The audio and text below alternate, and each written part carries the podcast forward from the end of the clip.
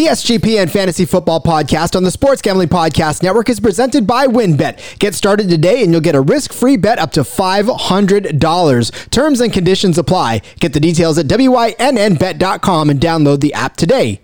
We are also brought to you by Coors Light. When you're sweating out your bets, remember to take some time to chill and grab the perfect cold refreshment, Coors Light.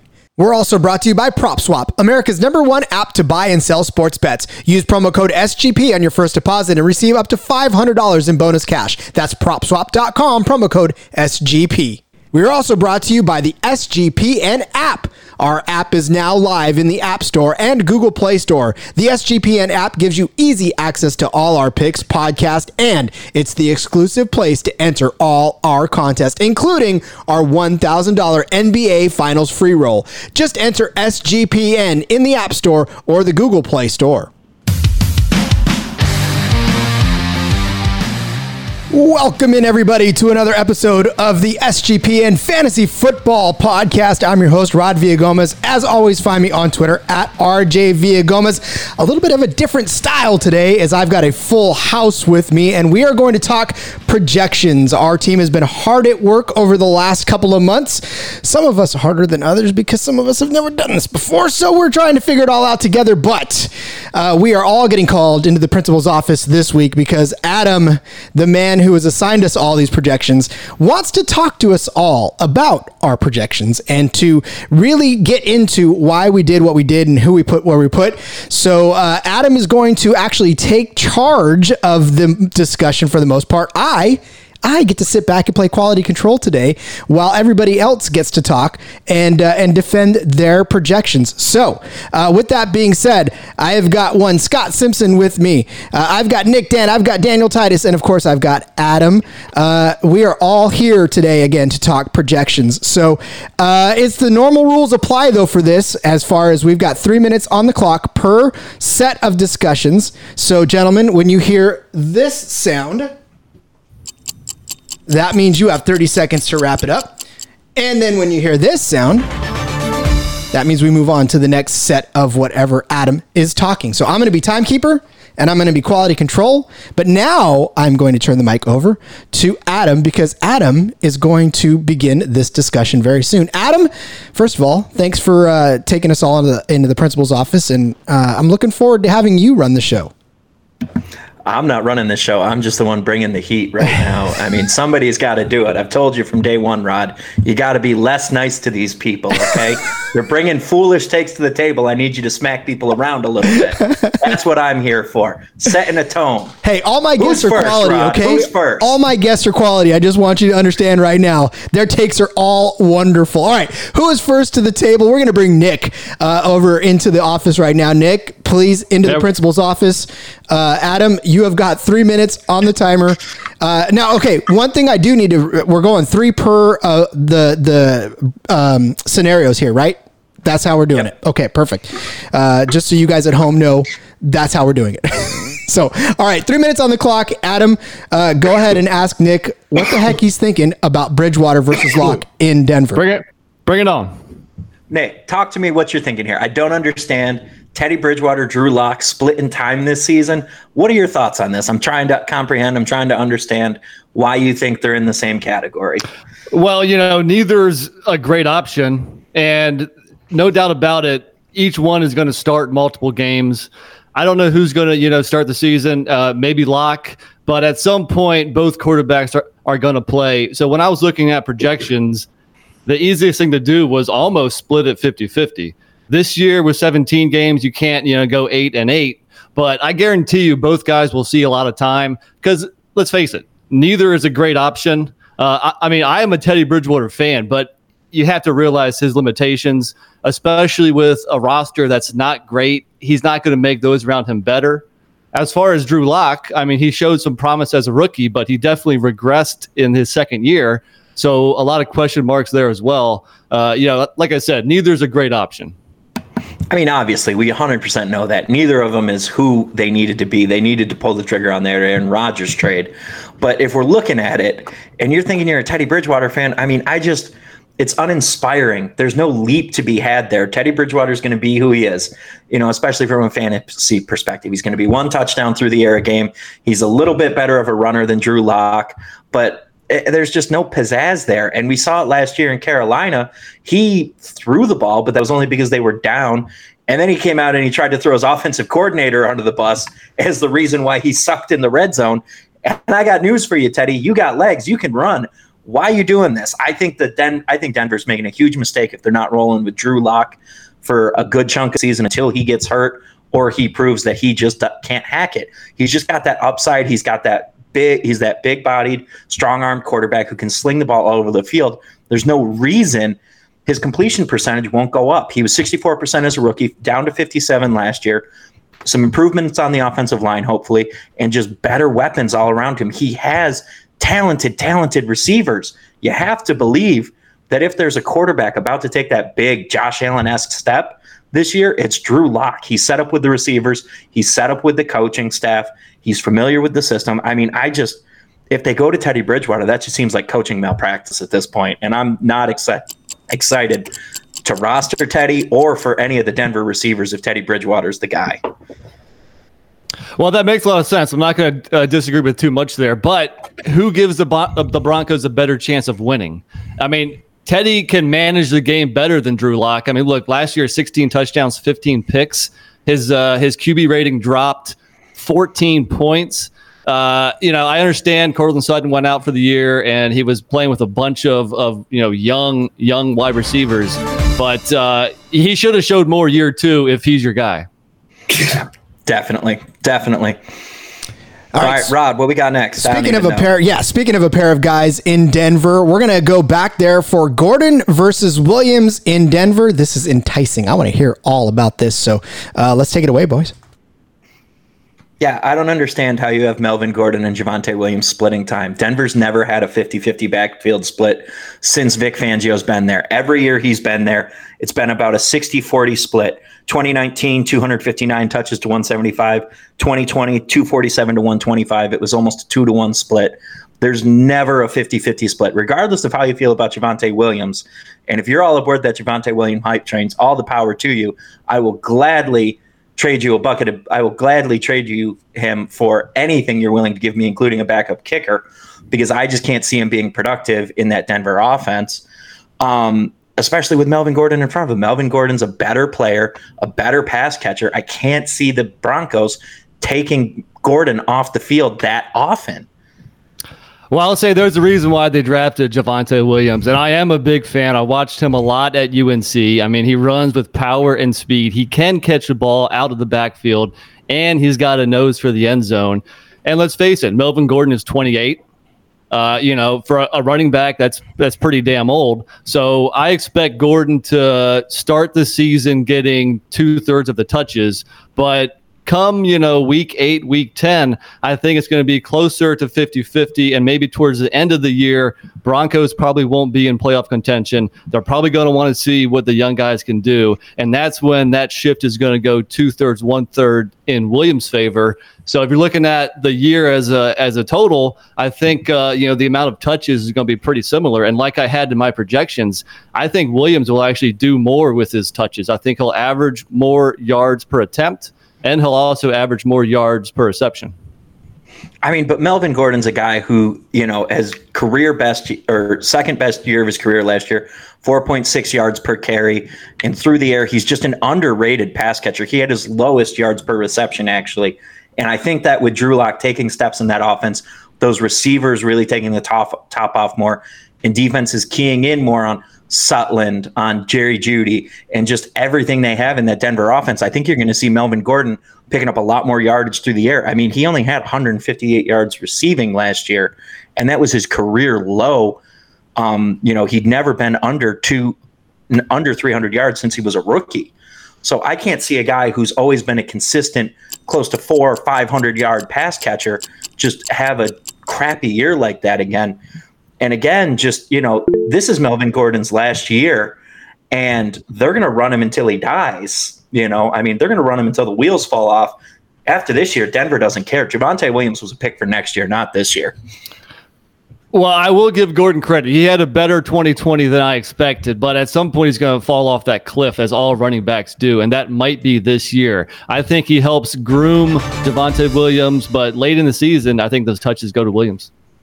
Oh, Melvin Gordon, how we miss you in the Charger powder blue. Uh, speaking of powder blue, we're going to move that way. We are going to talk about two tight ends who I'm hyped about one and not necessarily hyped about the other, but uh, we're going to find out what everybody thinks about. Oh, holy junk. Jared Cook versus Donald Parham of the X F L. Gentlemen, dive into this one.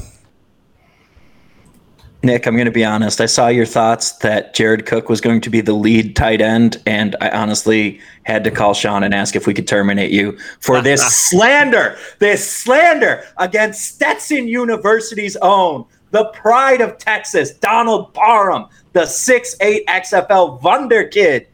Just the disrespect. There's ninety-three vacated targets in this Chargers offense, and you're going to give it to old man Jared Cook. If Jared Cook and I ran a foot race right now, I beat him. He's old. He's broken down. He had a career, he had his worst year in a decade last year. He just he's only there because he knows the system. He knows Lombardi's system. That's the only reason he's there. Look, the crafty veteran's got one more solid year left in him. Once again, he was brought in for a reason. I mean, look, Donald Parham, I know he's six foot eight. Uh, you know, people are salivating over his potential, but the dude caught ten balls for one hundred fifty-nine yards and three touchdowns last year. So I say we pump the brakes on the Parham trade here, uh, train here. Let's see what the, the guy can do given a bigger role. I think uh, these tight ends are, are, are going to split some time. They'll both get their catches, but I think Jared Cook has one more solid year left in him. Nah, his last solid year was last year. He had his nice little seven touchdown swan song. He should have gone. He should have retired. Donald Parham, though, the thing you need to remember is over the last three games last year, he went thirty-six percent of snaps played, eighty-one percent, and then fifty-three percent of snaps played. He saw his red zone targets go up massive. You know, he was targeted three and four. He was targeted Three, four, three and four times in his last two games. He got starts in five games. He just really started to become a trusted part of that offense. He really started to become a guy that you can look to. And if you're Justin Herbert out there, you got Keenan Allen running crafty routes on the outside. You need that big-bodied guy over the middle in Donald Parham. A six foot eight guy like that, that's just a great target for a young rookie, a young quarterback. And that's just something that's really going to be unlocked this year. I, I agree. With his size, he is a great red zone target. But, I mean, if you look at my projections, I have him catching uh, basically more than double the amount of balls as last year, almost double the amount of yardage. And you know what? I had four touchdowns. You know, maybe I'm a little low there. Maybe make it five or six. But basically my projections are, are pretty much doubling his uh, his output from a year ago. So I'm not, you know, down on Parham. Maybe I'm just not as high as you. Yeah, I think you're taking a safe little double little double check swing here. You know, you should be swinging for the fences with Parham because, again, there's ninety-three vacated tight end targets there. Mike Williams is an up and down receiver. There's no true second option right there in L A, and there's no reason Donald Parham can't emerge to be that guy. We saw him do it in the X F L where he was just absolutely dominant week in and week out. He was the leading receiver in the X F L, not tight end, leading receiver. And I think that's just going to carry over now. You know, Adam's X F L roots are showing so much right there. Look at it, and I'm not going to lie. I'm I'm all in on the Parham train too, uh, especially that now that Henry's out of the picture.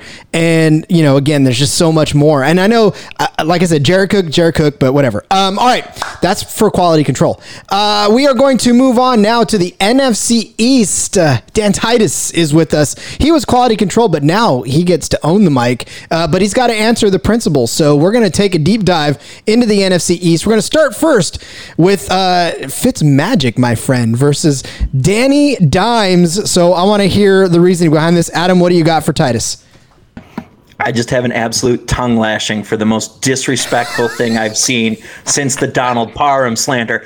Ryan Fitzpatrick is Q B twenty-three, four slots behind Danny Dimes, who can't even run eighty yards without tripping over his own feet, has inferior weapons, and I don't even know Jason Garrett calling plays for him. When was the last time a Jason Garrett offense was good? Ryan Fitzpatrick is a top fifteen quarterback this year. Not even a question. He's got just unbelievable weapons. Terry McLaurin out there on the outside, Curtis Samuel, Uh, you're going to see Logan Thomas have another big year, and then you got the running backs, and it's just going to be a big year for Fitz Magic. This is his swan song. This is his first year making the playoffs, but from a fantasy perspective, he's that late round guy who's going to carry you and just put up huge, huge numbers week in and week out. I mean, that's I think Fitzmagic is actually a decent quarterback, but we're talking about fantasy football. This guy is like, he's what, thirty-eight, thirty-nine years old. He went to Harvard. Like, the dude is a career backup. And every time he gets the moment to shine, he played decent in Miami last year, but ultimately we knew what was up. He's the old dude that's eventually going to lose his job. So how long is it going to take him to lose his job? Listen. And this is much of what you were talking about with Melvin Gordon, right? Like, Melvin Gordon, you have all this hype and belief in him. He's twenty-eight years old. They they drafted Javonte Williams for a reason. Much much of the same. I think Kyle Allen, he came over with uh, with Ron Rivera from Carolina. He was serviceable before he got hurt. Alex Smith made his heroic, monumental return, and he willed those Redskins to the to the uh, almost to the playoffs. And to be honest with you, like, I think that he's gonna. Ha- I I slate him to have a good season, right? He's not going to have a better season than Daniel Jones. Daniel Jones has a slew of weapons around him. I totally agree with you. Jason Garrett, not the best offensive coordinator, but he is fantasy friendly. And you did talk about a lot of the receivers that, you know, the the Redskins just tooled up with adding Curtis Samuel. You know, we already heard that Antonio Gibson's going to be getting more work in the passing game. It's certainly going to help Fitzmagic, but this guy's not going to be able to hold on to the game, hold on to his job for six for seventeen games this year. Not happening. You couldn't even identify the right quarterback he's going to lose his job to. He's not losing it to Kyle Allen. He's losing it to Taylor Heineke, the man who took Maybe. on Tom Brady in a playoff game and almost beat him. He carried that Washington football team on his back. But I have some questions for you here. Titus. Blind squirrel gets a nut. Blind Listen, squirrel gets a nut. In three less games over the last two years, Ryan Fitzpatrick, thirty-three touchdowns. Daniel Jones, thirty-five. Uh, in it, over that same stretch, Daniel Jones has fifty-one turnovers to Ryan Fitzpatrick's thirty-one. Also, the sack numbers, not even close. Danny Dimes has been sacked thirty more times than Ryan Fitzpatrick has been over the last two years. You're going to sit there and tell me Daniel Jones is a better fantasy option? He's not even a better real-life option. He's going. Let me get that overtime. The rushing yards are going to play the are going to play the differentiator in Daniel Jones. He's going to be more active. He was he almost let. What did he have last year? He had over four hundred rushing yards last year. With, I mean, if we give away that eighty-yard scamper, he would have had another another touchdown there if he didn't get bitten by the turf monster. That's fine. Fitzpatrick I mean, still has more rushing touchdowns than him over the last two years too, in less games. Fitzpatrick is a gamer. He's the guy. Say it with me, wants. Adam. Regression. Regression. Wow. Acceleration. I Acceleration. defy you. I defy you to find another fantasy show with as heated an argument over Fitzpatrick versus Jones out there. I don't think you'll find it. I don't think you will at all. Uh, speaking of Danny Dimes, one of his favorite targets uh, over the, well, maybe not favorite of anybody, but uh, maybe not even the least favorite in twenty twenty-one. Evan Engram, we're going to find out why Titus thinks that he'll be dropped in targets. Adam, begin, my friend. I, I just want to hear his explanation for this one. This is this is just it. That's the question. It's a lot of mouths to feed, man. You get Kenny Golladay coming over there. I think we're going to see a healthy Saquon Barkley. Do you have a lot of faith in Evan Engram? I mean, we're we're also talking about a guy that gets hurt literally every single year.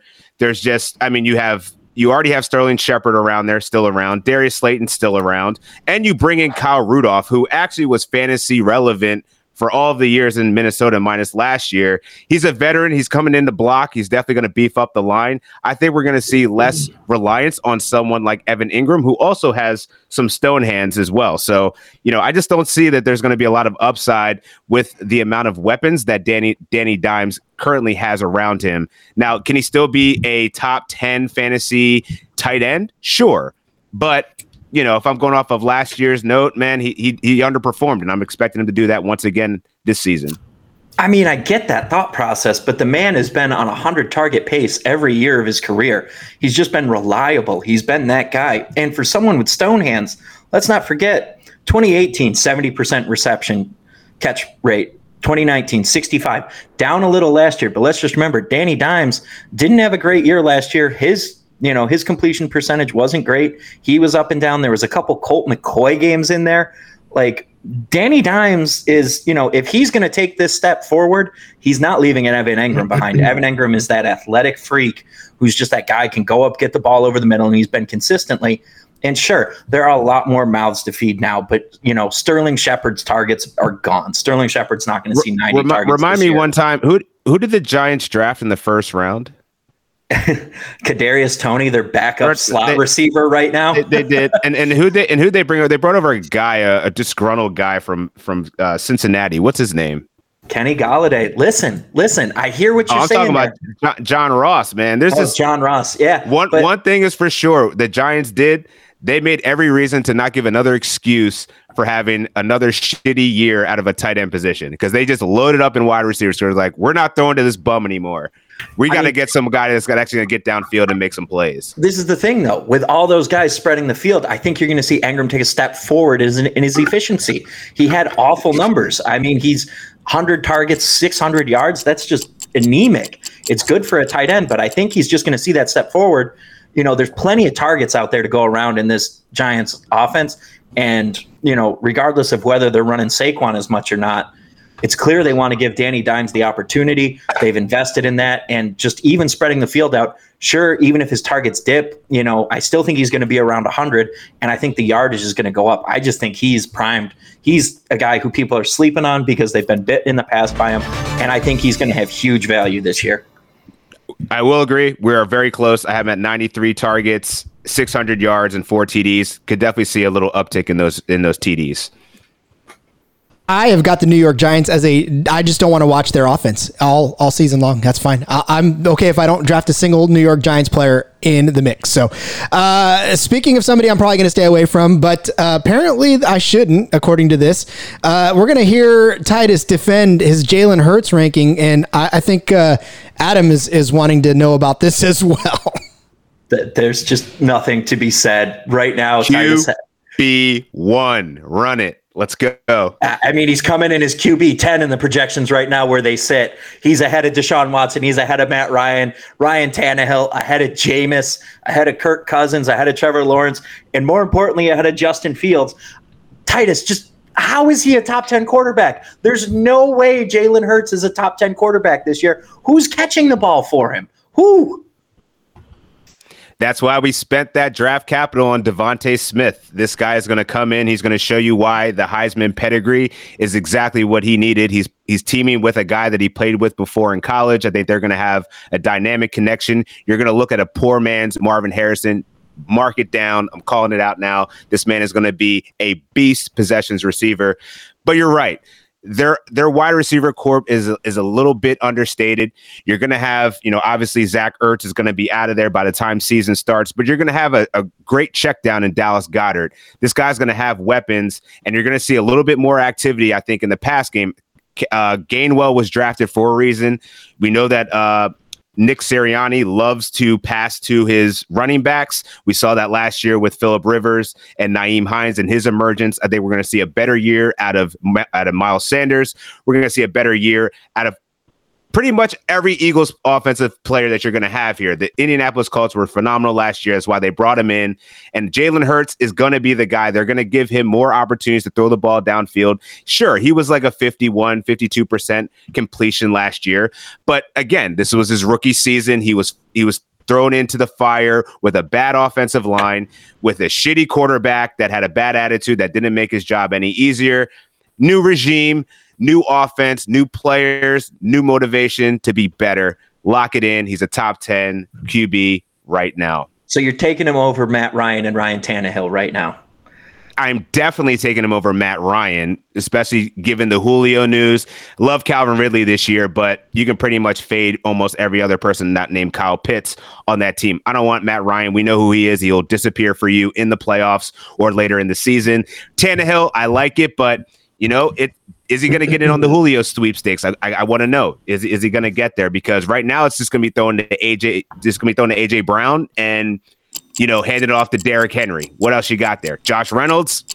Nah. Uh, that's a topic that that that's that's a topic for me to discuss with Scott about Josh Reynolds, I think. But it's just it seems like such a stretch because a guy like Jalen Hurts is so dependent upon his rushing ability. And is Nick Sirianni going to trust him to run the ball and make those decisions? And is that offense going to function? I mean, this is the thing. Can they can they get people to bite and defend the pass if? And open up the rushing lanes, because it doesn't seem like they can. It doesn't seem like they have the weapons down the field to do it. Uh, Q B ten seems high, maybe some Q B fifteen upside, but I'm not going to spend that kind of draft. I think that means spending a lot of draft capital on Hurts. I just can't do it because although Devontae Smith does have that Heisman pedigree, I don't think it's that superstar pedigree. I think it's that Peter Warwick pedigree more than anything else. Ooh, Peter Warwick. Wow. Yeah, oh, wow. Yeah. Deep diving. Spicy. Ooh. I'm not even mad at that. Wow. That's just the fact that you pulled that. That's that's tight. Um, I will say, just to close on my remarks, Jalen Hurts, lock it in for seven, over seven hundred rushing yards. That's what's going to really be his differentiator in his fantasy value. Lamar Jackson threw for three thousand yards and had over one thousand rushing yards, was a Q B five. Lock it in. He's going to be right there, right there with him. The S G P N Fantasy Football Podcast, making the N F C East sound sexy since about twenty minutes ago. Uh, all right, we are going to move now to uh, the A F C, back to the A F C, into the Southern Division of the A F C. And uh, Scott is here with us to defend his rankings, his projections.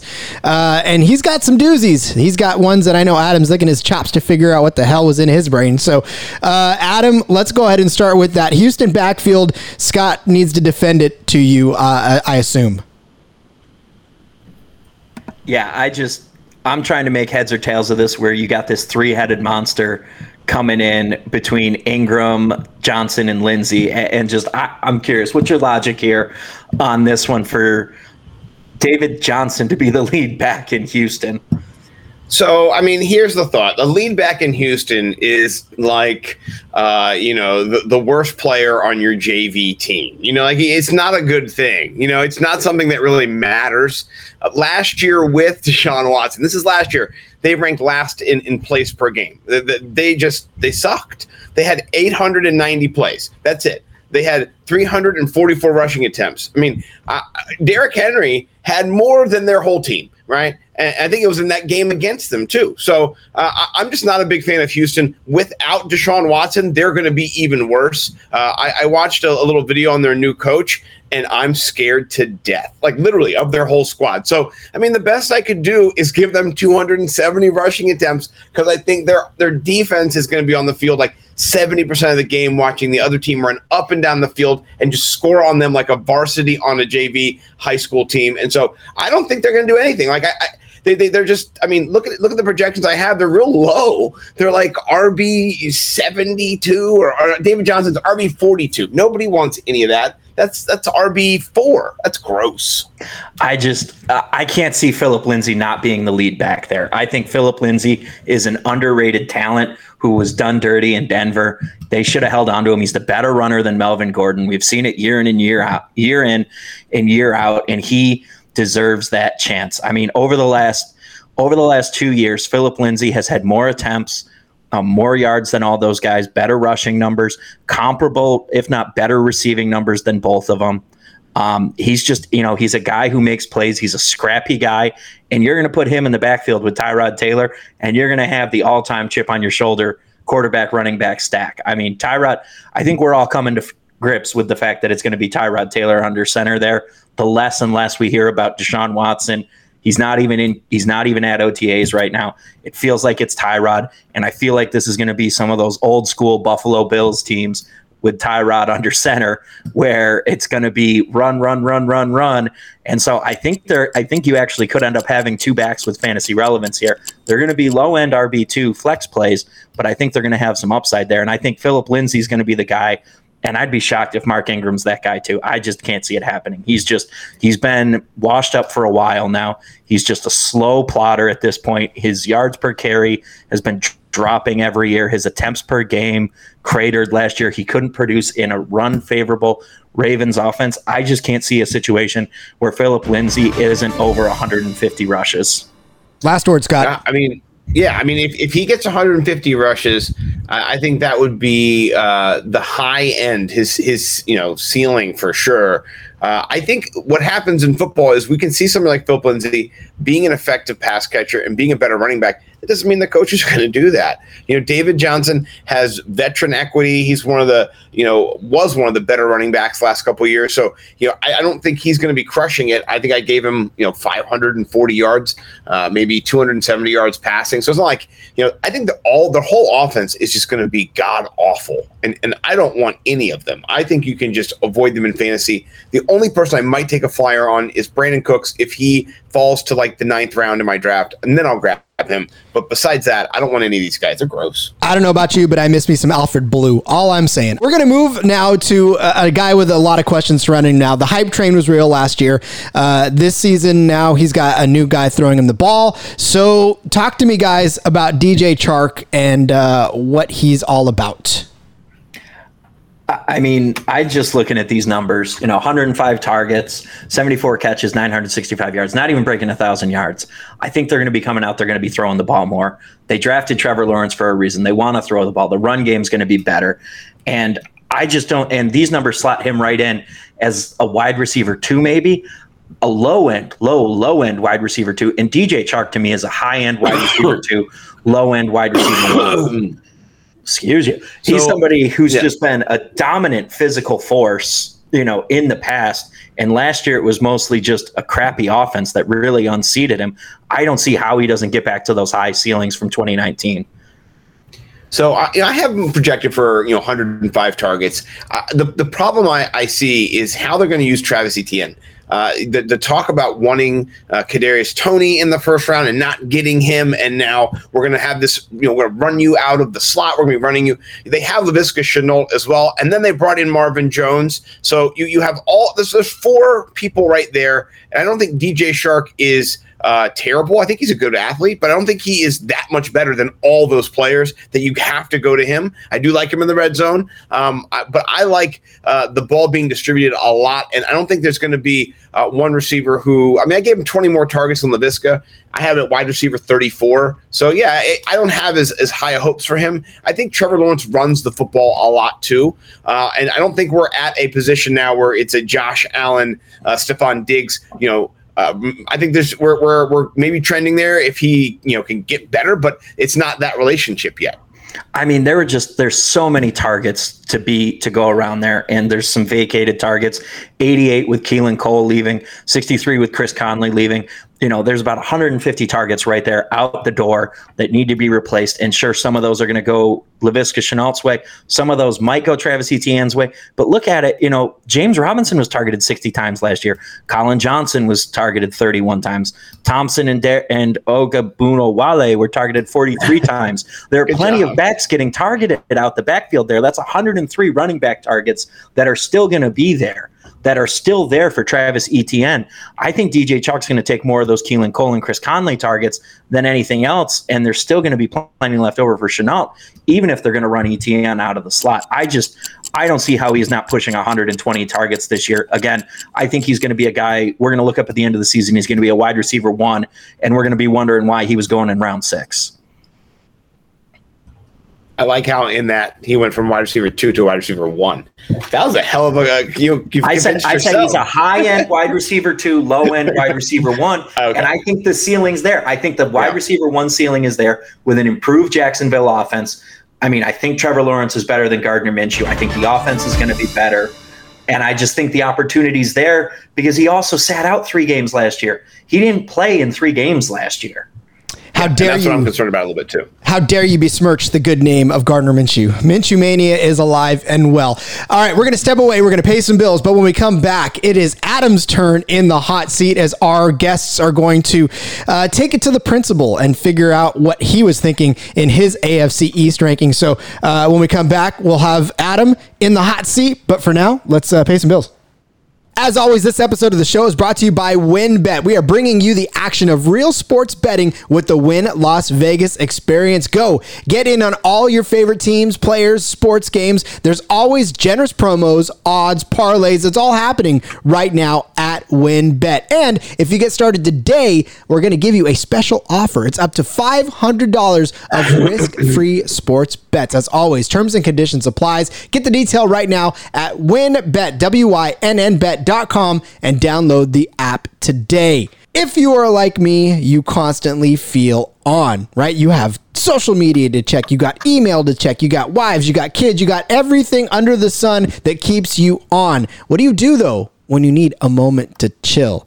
How do you like to hit the reset button and get ready for what's next? Well, I'll tell you, these days, everything is go, go, go, go. Nothing, nonstop hustle all the time. Work, friends, family. As I said it already, I'll say it a million times. Sometimes you just need a moment to turn off and hit reset. That, my friends, is when you go to the fridge and grab your Coors Light. It's made to chill. Remember now, Coors Light is cold lagered, cold filtered, and cold packaged. It's literally, and I mean this literally, made to chill. It's a, as crisp and refreshing as the Colorado Rockies themselves. It's perfect for a moment to unwind. Coors Light is the one I choose when I need to unwind. So when you want to hit reset, reach for the beer that's made to chill. Get Coors Light in the new look delivered straight to your door with Drizzly or Instacart.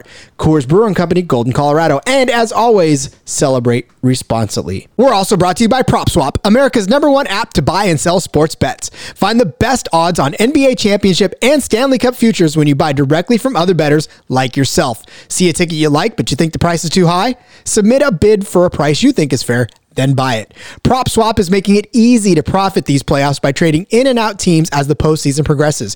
Every ticket purchased on PropSwap can be resold at any time.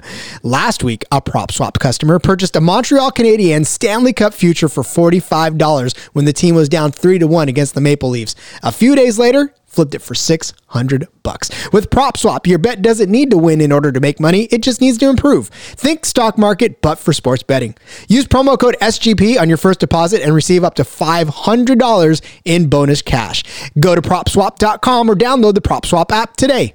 We're now officially on the App Store and the Google Play Store. That's right. The S G P N app is now live, folks. The app is easy, and it easily gives you access to all of our picks and our podcasts. And I mean this because I've used it. I used it during our rollout session. And now that we're completely one hundred percent live, I can say with one hundred percent certainty that this app is easy to use. Plus, this is the most important part. The app is the exclusive way to enter all the S G P N contests, including our S G P N one thousand dollars N B A Finals free roll. All you got to do, folks, download the app, hit the contest tab for your chance to take home one thousand dollars. Don't forget to toss us an app review and download the S G P N app today.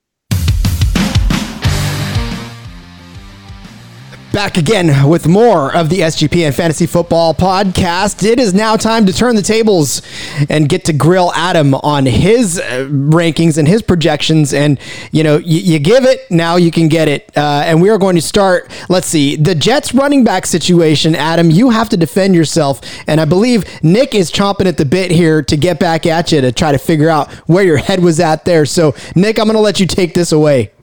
Well, first, we're talking about the Jets' backfield, so I'm not sure how fantasy relevant any of these guys are. But I am a little perplexed at your amount of touches and and the distribution between, you know, the four or five running backs listed here. Uh, you know, you have uh, Michael Carter getting the most touches, followed by LaMichael Pirine, uh, then Ty Johnson, and then Tevin Coleman. And, you know, perhaps the most proven running back in this mix here is Tevin Coleman, who comes over from the 49ers. Granted, he has a, a history of being injured, but uh, I think he might get more touches here than than, than you have uh, going his way. And it, just in general, I'm curious as your thoughts on how this backfield will play out to start the season uh, compared to, you know, how it will finish. I mean, Tevin Coleman just feels like the classic coach bringing in his guy, going to get him a couple checks, get him that extra year towards vestment. Um, just bringing him in, guy who knows the system. You know, last year in San Francisco, eight games, one start, twenty-eight rushes, fifty-three yards. You know, we know what Tevin Coleman is. He doesn't have that upside. The Jets are a team that's trying to figure themselves out and establish an identity. So I can't see them really going back to the well on Tevin Coleman a lot. Um, I do think they're going to be very similar to San Francisco of years past, where there's three kind of backs and it's a hot hand and you're trying to hit it just right. I do think by the end of the year, it's going to be Michael Carter. You know, as we talk about, they did spend draft capital on him. He is a, you know, he's a capable running back. He's a competent guy. He can do stuff with the ball in his hands. I don't know that he's going to be that absolute game breaker, that guy who can shoulder a huge load. I am interested in Michael P. Ryan as well as in prime Adam Gase Freedom Watch candidate. And Ty Johnson flashed a whole bunch last year. There were times when he looked like the best player in that backfield, especially in the passing game out of the backfield. And that's going to be a huge benefit for Zach Wilson. Um, it's probably not overly fantasy relevant, but these are guys you're taking in like round twelve. You know, the Jets running backs need to be owned because there is a chance somebody emerges as the guy. And at the end of the day, you do got to start. In any league, you got four or five slots you could start a running back in. And if you're in P P R, those guys are going to have some games where they're going to be effective and competent. So you're going to draft them. I just don't know that you're going to rely on them as a starting running back. They might be an interesting R B zero candidate. Um, but I think Michael Carter is going to end up being the guy. And I don't think Tevin Coleman has anything left in the tank. I mean, he's never been impressive anywhere he's ever been. Well, you bring up the passing game. He may be the, the you know the best running back out of the backfield in this mix. At least he you know he has some some some history to uh, to prove that. And you mentioned his relationship with the coach. That means that he's going to get playing time. He he can be trusted, especially in a very young offense. He's a veteran that can provide some leadership and get maybe a couple more touches than you think. I mean, I just think if they're going to go to a pass catching back, they're going to go to Ty Johnson. He's younger. He's got more upside. Um, you know, he's flashed some potential before. You know, in twenty nineteen, thirty targets with Detroit. Last year, between Detroit and New York, twenty targets in limited playing time. And he looked solid with those, and he's done work with them. And I just, I could see him really emerging as the more Tevin Coleman receiving role. I think Tevin Coleman's just there to help everybody learn the playbook. Thank you, Nick. That was a, a good grilling of our principal. Uh, let's continue on. Another running back. I feel like running backs are just what we should always talk about because there's so many of them and there's so many uh, questions surrounding them. So, Titus, I believe this was your opportunity to uh, go ahead and let Adam have it against one of his favorite guys from his favorite teams and one Zach Moss. Titus, what, what what's on your mind? Yeah, so I actually really like what you have going on for Moss, but my bigger question is, what is going on with Devin Singletary? I mean, I get it. You know, this third round pick in two years ago hasn't really panned out. They drafted in the second round uh, Zach Moss last year. Why do you have so much faith in this bum? The guy is like five foot seven of nothing. He drops the ball. He had four fumbles in his rookie season. He had a couple of fumbles last year. The guy lost his job, essentially. And right now you have a almost, I mean, you're giving him some pretty good credibility here. You're giving him one hundred thirty carries this year for six hundred plus yards. And not to mention two hundred sixty-three receiving yards. So you're almost giving one thousand yards to a backup. I mean, if you really believe in Zach Moss, man, let's go all in on this because I'm with you. I think this guy's going to be the dude this year. He's going to take that next level up. But what's up with Devin Singletary, though? Zach Moss is definitely going to take that step. But the thing with the Bills is, is they understand who they are. More than most teams, they have a good idea of who they are. They understand that Josh Allen is their goal line back and that every other running back is just there because they can't run Josh Allen three hundred times. And at the end of the day, Devin Singletary, for this bum, as you want to call him, in his rookie year, twenty nineteen, he didn't start playing regularly until week six. And even then, he didn't see his first double-digit touch game until week nine, from week nine onwards. So over that stretch, eight games, one hundred thirty attempts, six hundred three yards on a per-game basis, seventy-five yards on the ground, seventeen yards through the air, and wasn't as good getting touchdowns, but that's okay. You know, last year you looked at it, he was consistent. And the problem with the Bills running backs last year had nothing to do with the running backs. You listen to everything Brandon Beane says, and they look at it as a failure of the offensive line. Their line was banged up from the jump. They were doing a whole lot of shuffling around. They're hoping they're going to be healthier this year. They've got guys coming back. They're just going to keep getting better.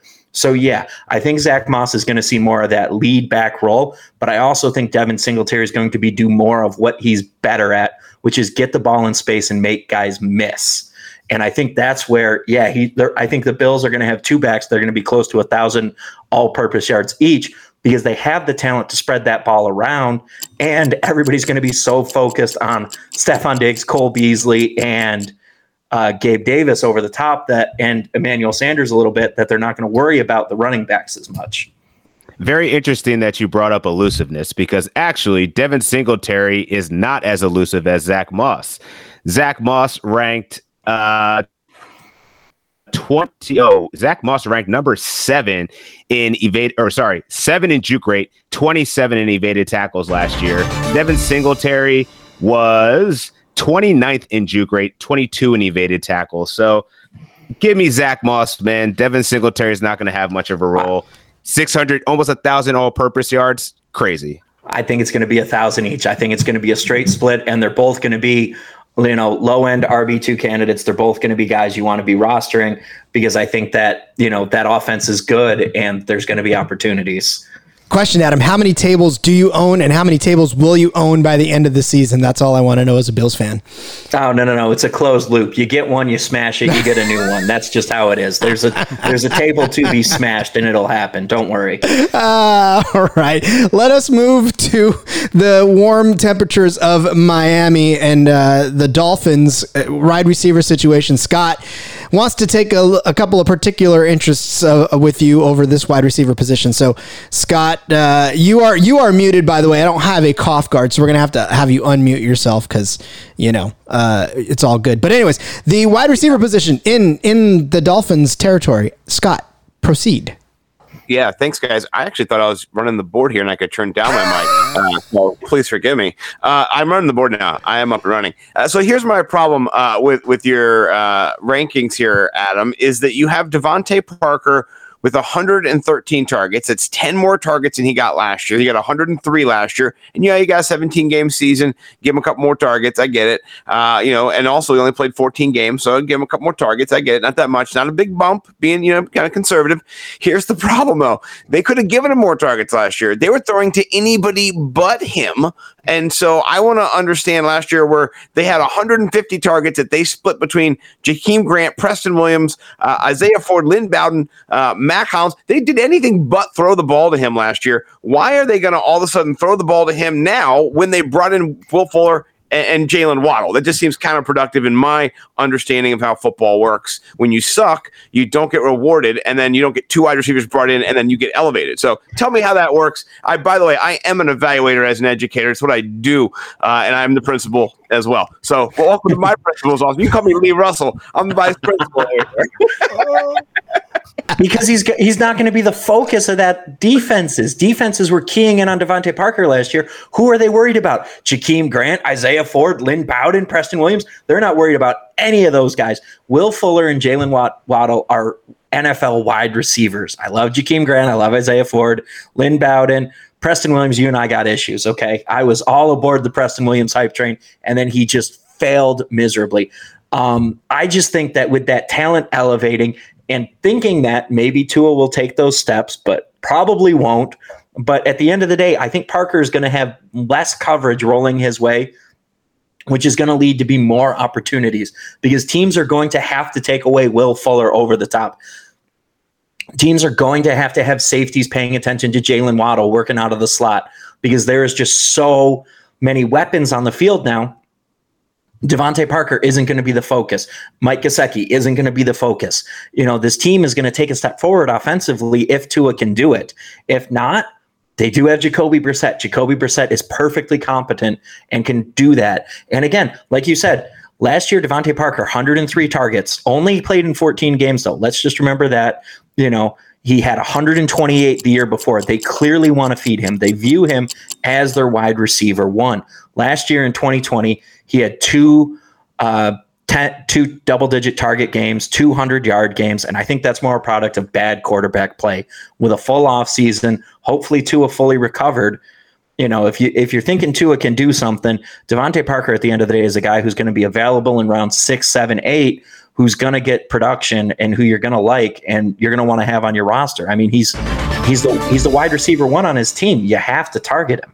Uh, imagine if the Dolphins had a quarterback like, I don't know, Ryan Fitzpatrick. I know. They they, they cut the wrong guy. Right, they keep Fitzpatrick oh, there, and that God. team's gonna that team scares me. Right, Looking at the Dolphins right? division, I'm not scared of them. Like, honest to God, I'm like, we get to play Tua twice. Thank you. Thank yeah. you and have a nice day. Now, I like your I like your reasoning. Uh, all the other players are so good that he's wide open. I yeah, that Uh, I'm telling you right now, this is probably look as quality control. I'm not even going to set a clock because I am with four professionals that absolutely killed it. What I will say though, as I will add my two cents, is that once Rodgers goes to Denver, everybody's uh, you know uh, projections for those Broncos are all mute. So you're going to have to go back and do uh, uh, mute, not mute. Well, I mean you can mute it, but whatever. Uh, yeah, you'll have to go back and do a, a heavy lifting like on that. Scott should have done while he's hacking up a lung over there. Yeah, like Scott should have done. Straight dying. Over here. That's, that's all the deck work I've been putting in, you know. I, mean, Listen, I don't smoke, but my neighbors do. So every day I'm out there breathing their cigarette smoke as I'm working on my deck. I'm like black lung over here. It's killing me. Uh, gentlemen, listen, this was a blast. Like I said, I've got nothing to add to it. You guys already nailed every single aspect of it.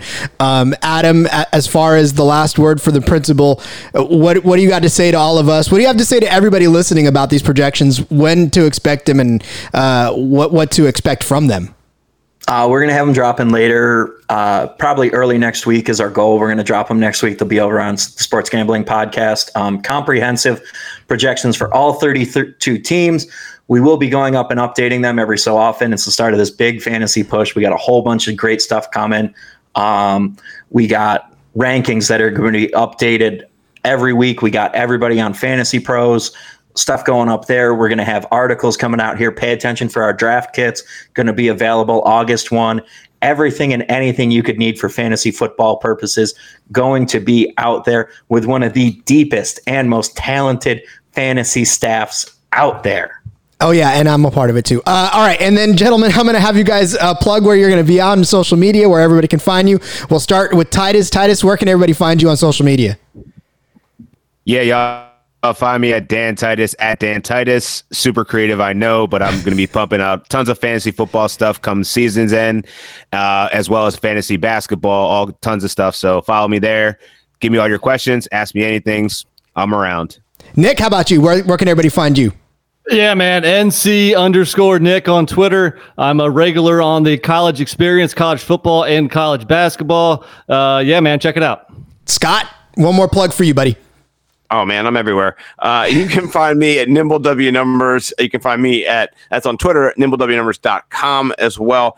F F Millionaires on Twitter, Chalk Blocked on Twitter, F F Hot Stove on Twitter. I got a show right after we're recording, but uh, I got a show right after this. Uh, I'm having Dave Lofgren from Awesomeo on Chalk Block tonight with myself and Bo McBigtime. So go back in time and listen to that show if you find it, because uh, Lofty is awesome. We're D F S guys in here, uh, and if you want to win some money, you talk to Dave Lofgren. So we're going to do that tonight and get our whole game plan of how we're going to win lots of cash in the twenty twenty season. I can't wait. When Draft Ad- game, let's go. When Adam said a talented staff, three quarters of it is Scott. So, Adam, where can they find you yeah, on there. social media? Uh, you can find me at Adam Pelletier on Twitter. A uh, little quiet these days. Been quiet because uh, the end of the school year. So, been plenty, plenty busy there, but getting ready for everything, and it's going to be a good time, y'all. Busy. Building an empire is what he's doing. So again, ladies and gentlemen, thanks for joining us at the S G P N Fantasy Football Podcast. Thanks to Dan, thanks to Nick, thanks to Scott, thanks to Adam, thanks to you for listening. I hope you guys got some valuable information, and uh, we'll be back again next week with another episode. Until then, let it ride.